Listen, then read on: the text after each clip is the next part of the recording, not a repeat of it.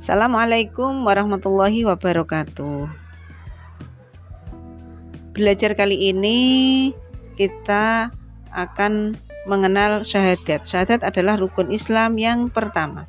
Syahadat artinya persaksian. Syahadat dibagi menjadi dua, yaitu satu syahadat tauhid, yang kedua adalah syahadat rasul.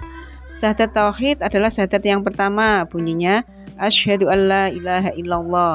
Syahadat rasul adalah syahadat yang kedua, wa asyhadu anna muhammadar rasulullah. Kedua, kedua syahadat tersebut bisa disebut syahadatain. Demikian belajar kali ini. Assalamualaikum warahmatullahi wabarakatuh.